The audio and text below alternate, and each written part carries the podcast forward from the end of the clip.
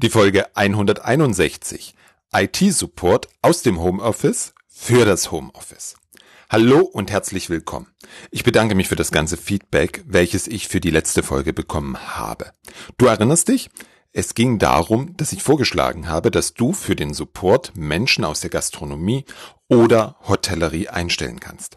Die Idee dahinter ist, dass diese Menschen wissen, was guter Service ist und so dein Helpdesk in vielen Fällen einfach nur gewinnen kann.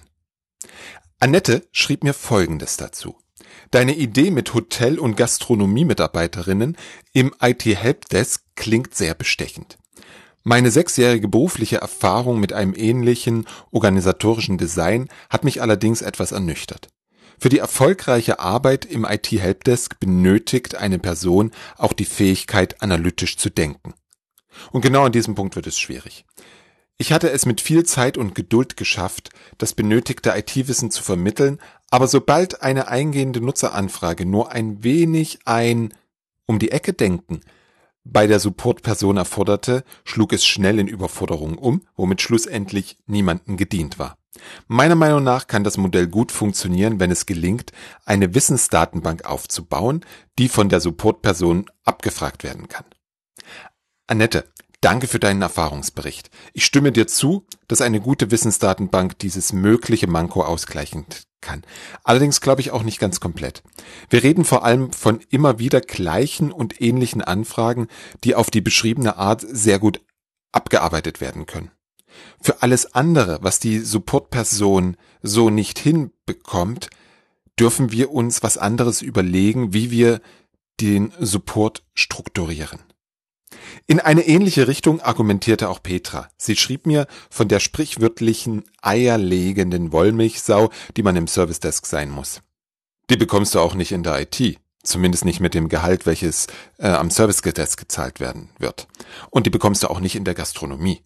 Peter schrieb mir noch, dass sie gern für ein bis zwei Jahre mit ausgelernten Azubis arbeitet und diese danach weiter in die IT-Fachlichkeit des Unternehmens entlässt. Es ist definitiv kein einfaches Thema, die richtigen Mitarbeiterinnen für den Support zu bekommen. Apropos Support, da sind wir dann schon beim Thema für heute. Gehe ich recht in der Annahme, dass ein Teil deiner Nutzer seit geraumer Zeit im Homeoffice sitzt? Wenn ja, dann wird es bei dir im Team sicher schon die eine oder andere Diskussion gegeben haben, wie weit der Support für die Menschen in ihrem Homeoffice geht. Zumindest habe ich diese Diskussion bei einigen Workshops in den letzten Monaten immer wieder am Rande mitbekommen. Vorletzte Woche beim Service Nerds Camp gab es dazu auch eine Session mit vielen Teilnehmern. Ich möchte das Thema heute mit dir aufgreifen. In der Session des Service Nerds Camps haben sich drei Dimensionen gezeigt. Die erste Dimension, wie organisiere ich den Support, wenn die komplette IT im Homeoffice ist? Die zweite Dimension, wie weit geht der Support für die Leute im Homeoffice? Und die dritte Dimension, was machen wir mit den Leuten vor Ort, beziehungsweise wenn mal was vor Ort gemacht werden muss. Ich möchte mit dem zweiten Punkt beginnen. Wie weit geht der Support? Die Situation kennst du sicher. Deine Nutzer arbeiten zu Hause und das einzige Firmenequipment ist das Notebook. Bei manchen noch nicht einmal das. Dann nutzen die Menschen ihr privates Endgerät und dann vielleicht noch ein Apple-Gerät, welches ihr normalerweise nicht supportet.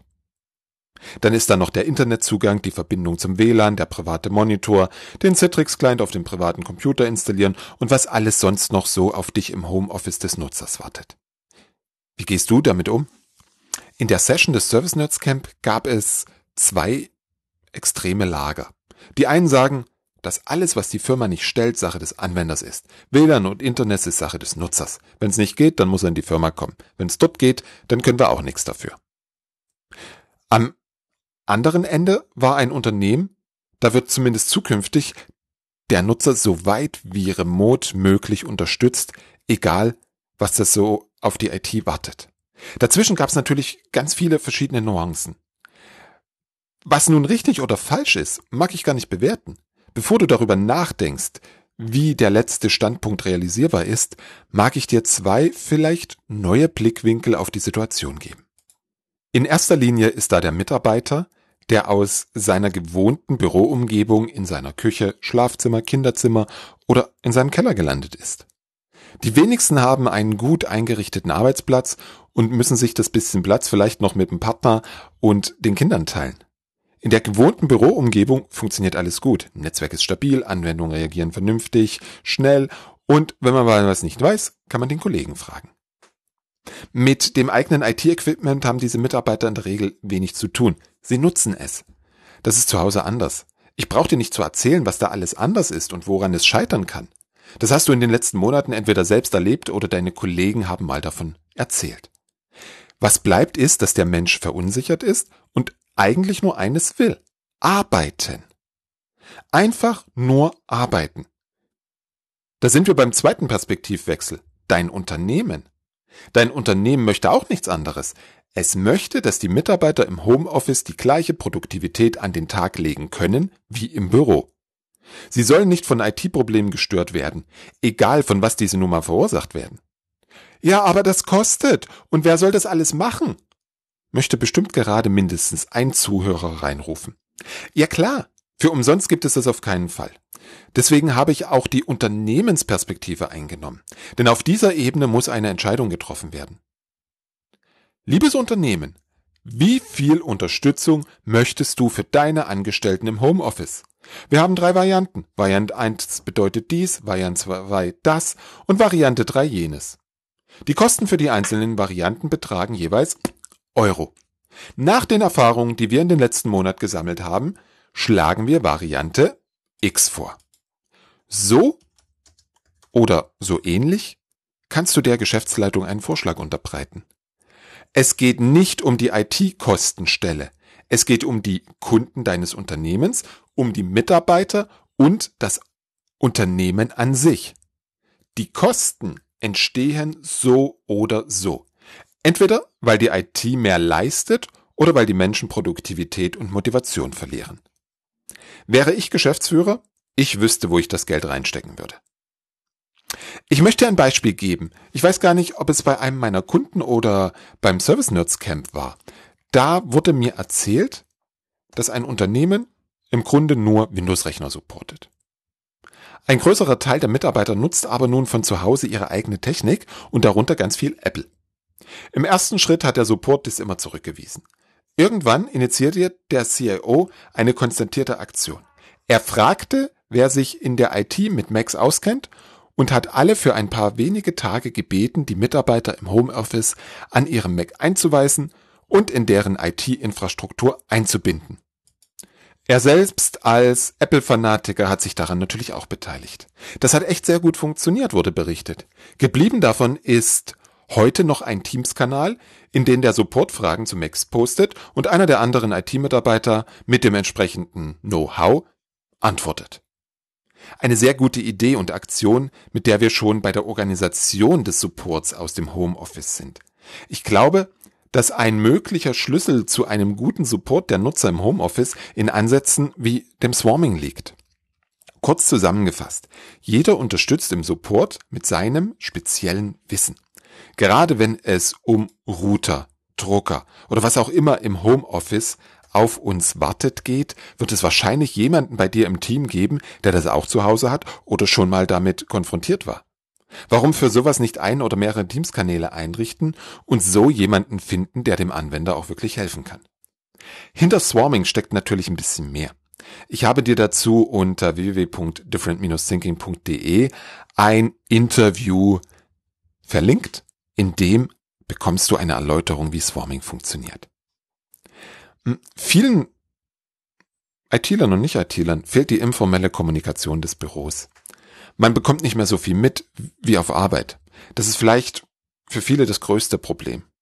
Die Frage ist, wie damit umgehen. Die Teilnehmer der Session des Service Nerds Camps haben bereits viele Dinge ausprobiert und darüber berichtet. Da war zum einen, dass es im Teams verschiedene Kanäle gibt, die für die informelle Kommunikation, Gerüchte oder ganz bestimmte Themen genutzt werden können. Tägliche oder mehrfach tägliche Stand-up, Stand-ups, entschuldige bitte, damit alle Beteiligten auf dem aktuellen Stand sind, wird in vielen Organisationen durchgeführt.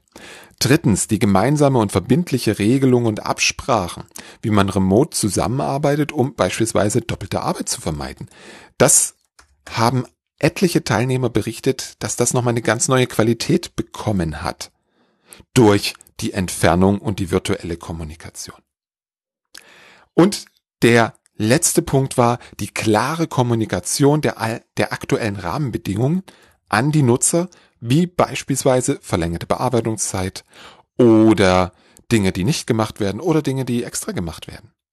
Also das konsequente Setzen der Erwartungshaltung, um Unzufriedenheit vorzubeugen. Ich ergänze noch die Idee, dass man sich ja auch zum virtuellen Office zusammenschalten kann. Alle Teammitglieder in einem Online-Meeting und jeder geht seiner Arbeit nach.